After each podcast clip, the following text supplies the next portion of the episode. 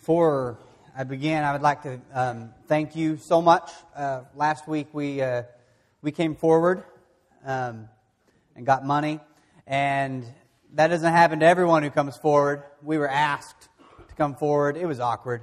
Uh, I I don't handle getting gifts well. I never have. I've always been one to just I say thank you. I'm very excited. I just don't know how to I don't know how to handle it very well. Um, but I, I, I am, we are just deeply thankful for, for you guys. Rachel and I were driving over to um, my grandmother's house that Sunday and just talking about how we can't imagine being in a better spot.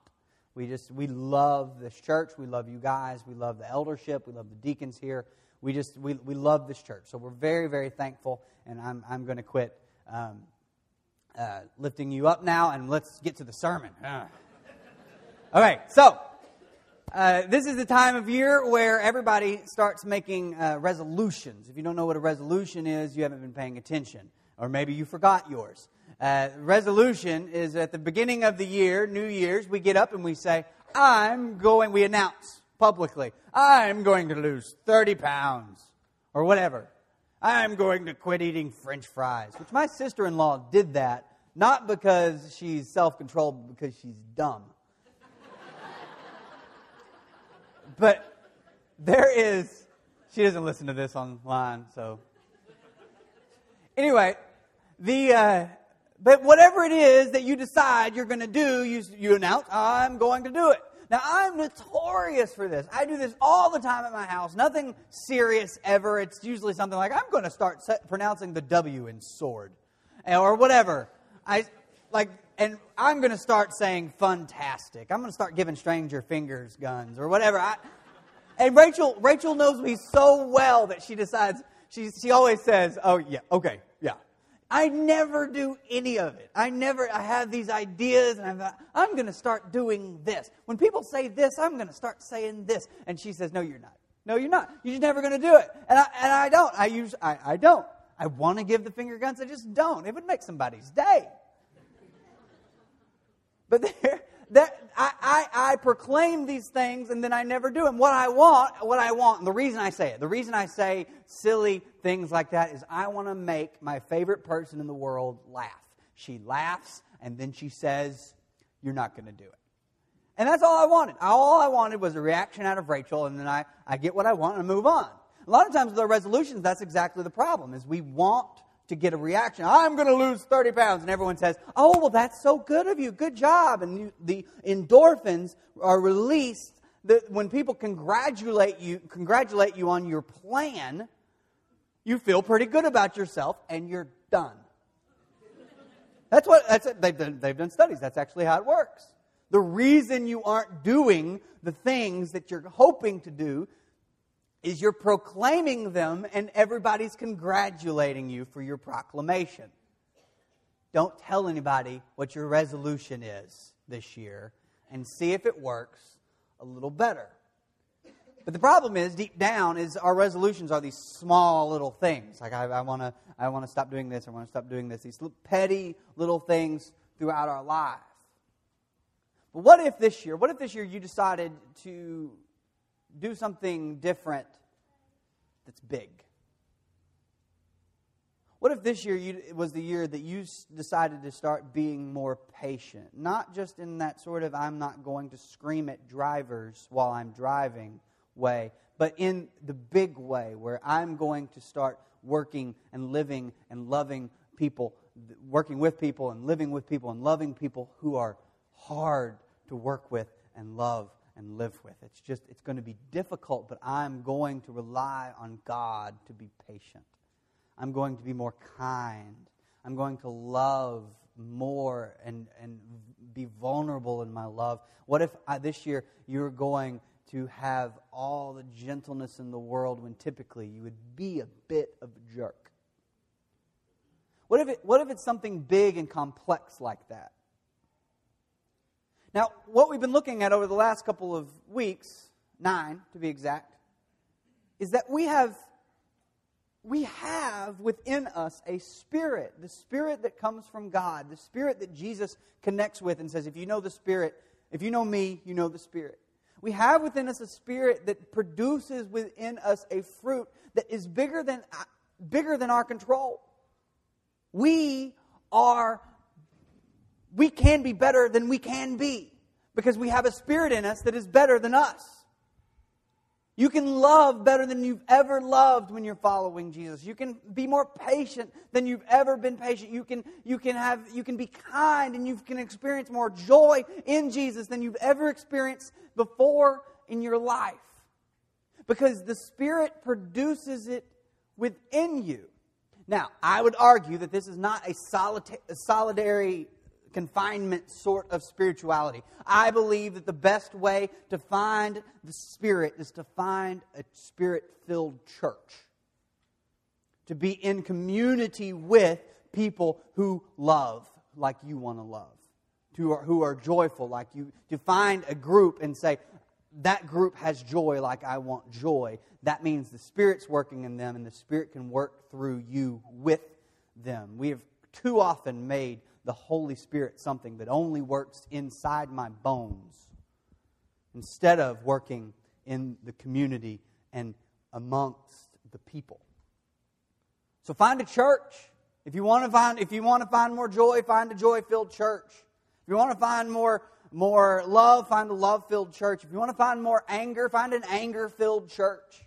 You will find whatever you're looking for if you find the church that produces it. But what's happening in that church is a spirit of something. And if it's a spirit of Jesus, it's a Holy Spirit.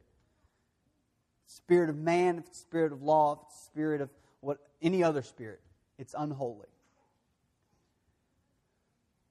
What if you were called this year to live that out more and more, to love more and more?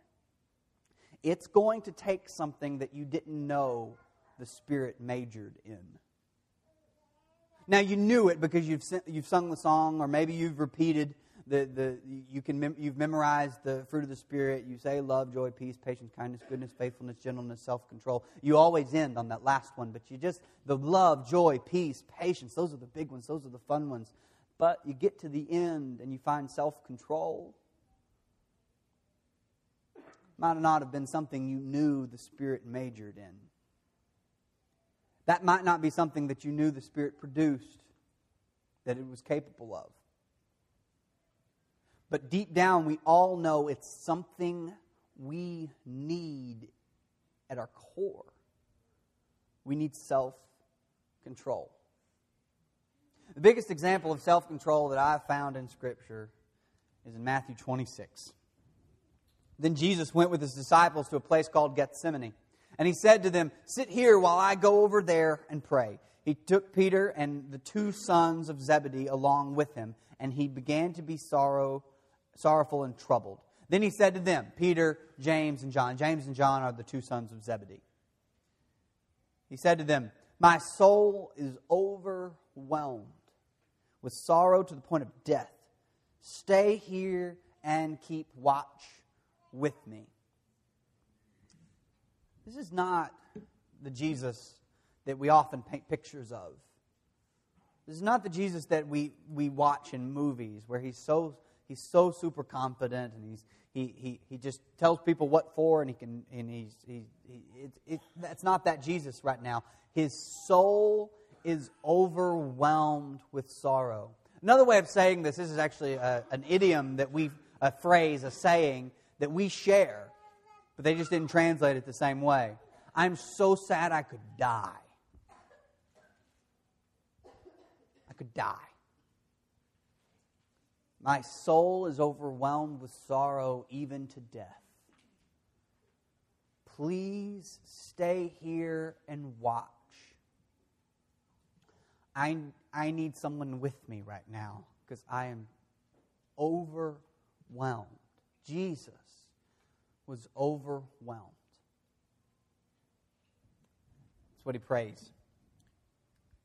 Going a little further, he fell with his face to the ground and prayed, My Father, if it is possible, may this cup be taken from me, yet not as I will, but as you will. If it is possible. Now, what's this cup? Just real quickly, the worst thing you can imagine the If, any, if anyone's seen The Passion of the Christ, I've, I've seen it. Did not enjoy it. I don't know if anyone enjoyed it. It's not a movie you take popcorn to. But there's, there's a scene before he's crucified the Passion of Christ where they're, um, they're whipping him. And just at the point where you think, I just, I can't do this anymore. I can't watch this anymore. I'm going to have to leave. They stop and switch sides. It's just awful. The worst, he is going to go through pain he's never known. He's going to go, go through humiliation he's never experienced. This is going to be the worst moment of his whole life, and he knows it's coming. He knows it's coming at the hand of a friend he spent the last three years with. He knows it's coming by the, by the um, condemnation of his own people. He, know it's, he knows it's going to be embarrassing. He knows it's going to be the most awful way to die. And he knows it's coming. And he says, This cup, if, I, if there's any other way, but I don't want what I want, I want what you want. Then he returned to his disciples and found them sleeping. Couldn't you men keep watch with me for one hour? He asked Peter. Watch and pray so that you will not fall into temptation. The spirit is willing, but the flesh is weak. He went away a second time and prayed, My Father, if it is not possible for this cup to be taken away unless I drink it, may your will be done. When he came back, he again found them sleeping because their eyes were heavy. So he left them there and went away once more and prayed the third time, saying the same thing. First prayer, God, can this, can this thing be taken from me? The last two prayers, if it can't, I'm ready. I'm going to do it. If, if, it's, if it's your will, I will do it. He comes back. Then he returned to the disciples and said to them, Are you still sleeping and resting? Look, the hour has come. The Son of Man is delivered into the hands of sinners. Rise, let us go. Here comes my betrayer. This is not a let us go away. This is a let us go to. He walks to the person who's going to betray him. He stands with his disciples and in, in an act of, I, I'm one of those people that runs. I don't know if, if you were ever, if you ever, we lived in town when I was a kid and we had this, uh, we had, we had a bunch of friends who lived with us. And uh, there, we had a friend named Richard and a friend named Justin and a friend named Tommy, and they would all kind of come over to our house, mainly because of my sister. But then they, they would end up playing football with us. Uh, and we would go around the neighborhood and do crazy things. Really crazy things. Um, I just filtered like three stories. I can't even tell you. So, but then there was always that moment when someone would come out of their house onto their porch and say, Hey, what are y'all doing? And we would just scatter. We would never stand there and we were, we were throwing pine cones at each other. We would never admit it. We would just scatter and run. Run away! Like they didn't know where we lived. I still see you behind that tree. But we would run. Here comes, here comes the betrayer. Listen, this is going, this is the man that's going to put upon Jesus is start the wheels turning of the worst day, the worst 36 hours, 48 hours of his life. And he stands there and says, If this is what God would have me do, I will do it. I will face it. Listen, God wants to change you. He wants you to become more loving. He wants you to become more patient. He wants he has put his spirit in you so that he can shape and change and mold you at some point, we've got to enter into the covenant. We've got to enter into this relationship and start saying, we will stand up and do God's will for us. And a lot of times, God's will for us is something that He's doing on the inside, doing within our family, doing within our church. Sometimes God's will is that you love more, that you find more joy even in brokenness, even in tears. Sometimes God's will is that you be more patient with the people around you. And for us to do that, we are going to need some self control. Paul says in Galatians, but the fruit of the Spirit is love, joy, peace, patience, kindness, goodness, faithfulness, gentleness, and self control. Against such things there is no law. For us to build and mature in those other areas, we're going to need the last one. We're going to need to control ourselves. And that's the hardest one. See, love can be happy, clappy, skippity through some forest and hold Jesus' hand and feel good about ourselves. He's my best friend. Joy can feel fun, and I'm at a birthday party. Patience, well, we'll skip that one. Uh, kindness seems like, obviously, that's what you want. Self control is the thing where we decide I am no longer going to just haphazardly float down the lazy river of life and let it take me wherever it pleases. I am going to stand up and start doing the things I've always claimed I was going to do. I'm going to start following Jesus like I've always claimed I was going to do. And I'm not just going to let it happen and wash wash over me. I'm going to proactively stand up and walk toward the things that I know have beaten me in the past, and it will not beat me this time. I'm going to overcome it because I have within me a spirit that produces a self control that is beyond myself. So if, so if you're scared, you are not alone. If self control frightens you, you're not alone. Jesus didn't want to do this, but he did it. Jesus didn't want to do the thing God would have him to do. He didn't want to, but he did. And that takes a tremendous amount of self control. Self control, uh, the first part of it is realizing that yourself needs to be controlled. If you're going to do this, you're, you're, you're going to have to become aware that, that your humanity, your life, it needs to be under control. You can't just do all the things that you think you should do. You can't just say all the things you think you should say. When people say things like, I'm just going to be who I'm going to be. Well, you're ruined. That's not what God would have for you. He wants you to be more than you're going to be. I say what I think. What if what you think is awful? What if it's dumb? You shouldn't always say what you think. Problem is, we, we start, we start uh, just doing the things we always do and saying the things we always say, and guess where that's going to end you?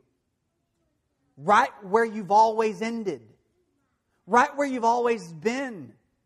What you've been doing will produce what it's always produced. If you keep doing what you've been doing, it will produce what it's always produced. Stop it. Stop. I know that sounds like Dr. Phil. Man, I hate it when I get that. Just stop it. Just do it. You know what? Stop doing what you've always done. Start loving more than you've ever loved. Now, this is going to take you watching yourself, standing back and looking at yourself. I, my, my sense of humor is labeled self deprecating. I make fun of myself, and that's just about it, and my sister in law, apparently. And. but I'm mostly just self deprecating. I'm, I'm very aware of how dumb I am. I'm very aware of how, of how stupid the things I do are. And that sort of keeps me honest. And when that doesn't work, I married Rachel, and she keeps me honest. And so we have this, um, we have this thing. I have this thing within me that is constantly mouthing at me, and I have grown to appreciate that part of me.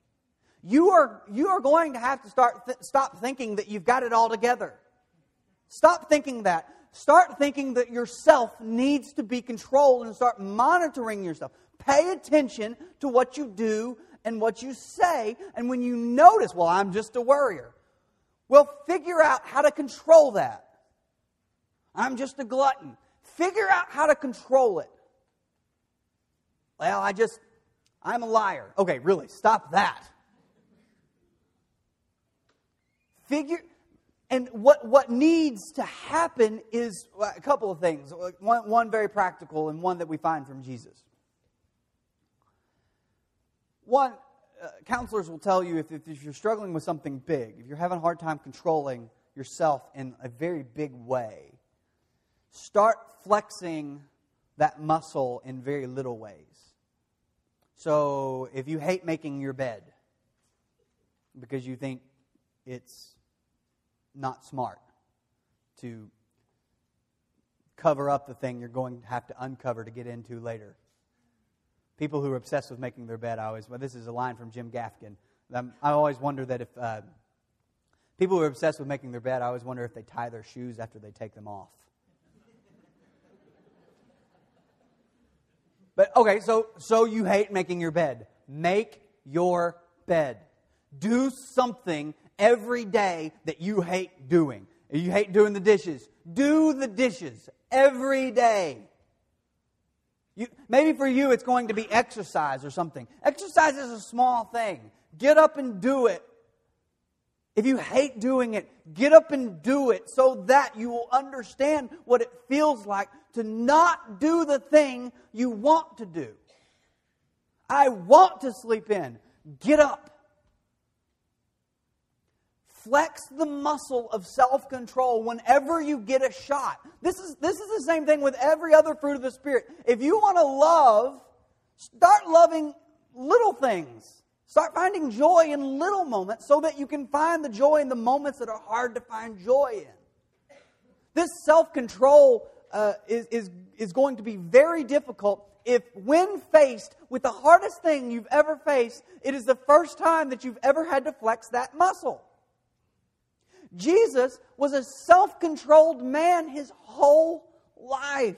This was not the first time that he's had to do the thing that he didn't want to do.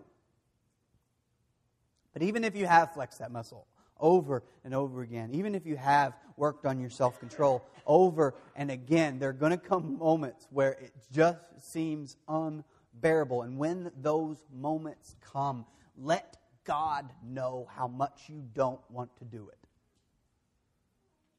That's an okay prayer to pray. Jesus prayed that prayer on his knees, saying, I don't want to do this. But if you want me to do it, I will. Two things you're acknowledging there is you're acknowledging that God cares about what you want and he understands how difficult what's about to happen is. Secondly, you're also acknowledging that God, the one you're talking to, the Father you're expressing these pains to, that He can give you the strength to do it. Because when you say it's not my will but yours, what you're saying is, God, I know you wouldn't have given me this task if it wasn't a task that we could complete together. God wouldn't have asked you to do something if He didn't think you could do it. If it's His will, it's His will. So you got a lot on your plate. And there is this element where we say, yes, God does produce in us fruit. God does produce in us love. He does produce within us joy and patience and kindness and gentleness. He does produce within us some beautiful things, some peace, some goodness, some faithfulness. He produces it within us. But if you want to grow, if you want to mature, self control will help you be the gardener that you need to be to grow that fruit. So you're in a relationship with God about with all this. It's not just going to wash over you. It will feel like at times that it washes over you, and the Spirit will produce in you love that you didn't know you had. But in those other moments, you're going to have to learn self control. And sometimes patience means having the self control not to let your anger get a hold of you in the moment. Sometimes, sometimes kindness is having enough self control to say the thing, the second or the third thing you thought instead of the first thing you thought. Self control is the tool of the Christian who is intent upon maturing in Christ. Is what we use. It's what you will use. But you have to be, you have to be very specific about it. I'm going to be more self controlled by what? So, two questions, two questions to answer. How does your self need controlling? When you take an honest look at yourself, how, what needs a little more control? Or maybe a lot more control? Second question How are you going to go about controlling it? I would argue practice with the little things and prayer. But maybe you've come up with something else. Maybe you've got something that works for you. In this battle, this is a bit of a, a, an addendum. I don't know if I just made up that word. Is that a word? That's a word to the sermon. In this battle, in this battle, you will fail. You will be like the disciples, determined to stay awake for Jesus, and you will go to sleep. I had a, um, had a man tell me after, uh, I'll tell you who it was. He's not here. Hugh. Hugh told me after after church a couple Sundays ago, first half of your sermon was really good. I said, Thank you. What happened in the second half? He said, I was asleep.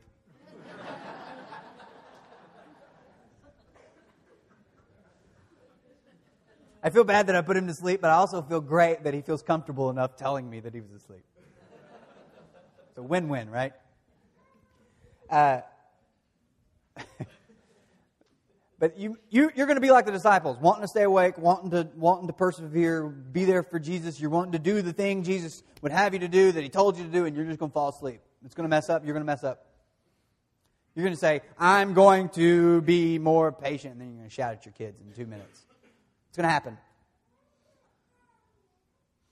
Don't let a small defeat ruin you. Don't, don't let it. Let's get up and go again. Peter, I think, tried to reconcile his sleepiness with trying to cut off someone's head with a sword later. You said, you may say, well, no, it's ear. No, it was head. No one aims for the ear. It's always head. The guy ducked, got his ear. Peter wasn't going, Wink, you know. got him, Jesus. His ear's on the ground. Let's just walk away now. He's going for head. Think it through. Um, but there, so Pete, sometimes you're going to wake up and you're, you're going to come up, come to and say, "Oh man, I failed. I, let's make up." No, no, just start simple. Just, just keep going. Do what you'd already planned on doing. Just try to do it again. Now, if you notice that you keep failing and failing, there might be a time to decide, well, maybe what I was doing wasn't the right way to do it, and maybe we need more prayer and more practice, or maybe we need this or that, or maybe I need counseling. Maybe I need to talk to someone who, know, who can understand my specific situation and can talk me through some of this. You're not going to get it all right at the beginning, and that doesn't mean Jesus doesn't love you. It doesn't mean God doesn't um, appreciate your efforts. It doesn't mean that you, you have somehow lost grace. You haven't. But it's in that, those hard fought battles, even the ones you lose, that you find maturity. And so if you're looking for maturity, if you're looking for growth of the fruit that the Spirit produces, there are going to be some, some victories and there's going to be some defeats. And in those victories and in those defeats, you will find that you grow. So don't get all upset that you've failed. Just only get upset if you quit.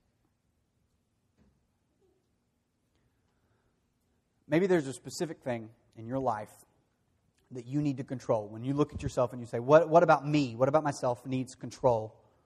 Maybe there's something that you don't think you can do on your own. You, can, you don't even think you can practice it. You don't think you can pray it through it. You, you need the church to be with you, to hold you accountable, to pray with you, whatever it is. If that's what you need today, we, we want to be with you. We want to pray with you. We want to hold, hold you accountable if that's what you need. We, we want to be the people, the church that God envisioned. We want to help the community. We want to help you. Maybe you want to join that spirit, the spirit that produces fruit and love and joy and peace and patience. the Spirit that produces self control. Maybe you just need that extra bit of help from the God that maybe you've never believed in Him, but maybe the day is the day. Maybe you never thought you needed this Jesus, but maybe today is the day. Maybe when you take a really close look at yourself, you're just not what you had always hoped. The question I'd have is why are you hoping for more if it's not built in you to be more than you already are? You're hoping for more, and that the reason you're hoping is because just in, deep inside of you, you know there's something else other than what you've got. I, think the answer is Jesus. If you disagree, you disagree. But if I, I think the answer is Jesus. He can change and shift and mold and mature the worst of the worst. And I'm standing up here as an example. We all stand as examples, knowing that Jesus can do great things with very little. He's an artist who majors in catastrophe. So let him work in you. Let him change you. It will be the best decision you've ever made, and you won't regret it for a second. So join this Jesus movement. Join with him. We, we unite you with in, into his death, burial, and resurrection through baptism. Believe, have faith in him. But if you need self control that you just don't think you can muster on your own, let's do self control together. You can still come forward. We'll pray. We'll talk with you. We'll be there for you. We'll, we'll do whatever it is that you need. But please come forward while we stand and while we sing.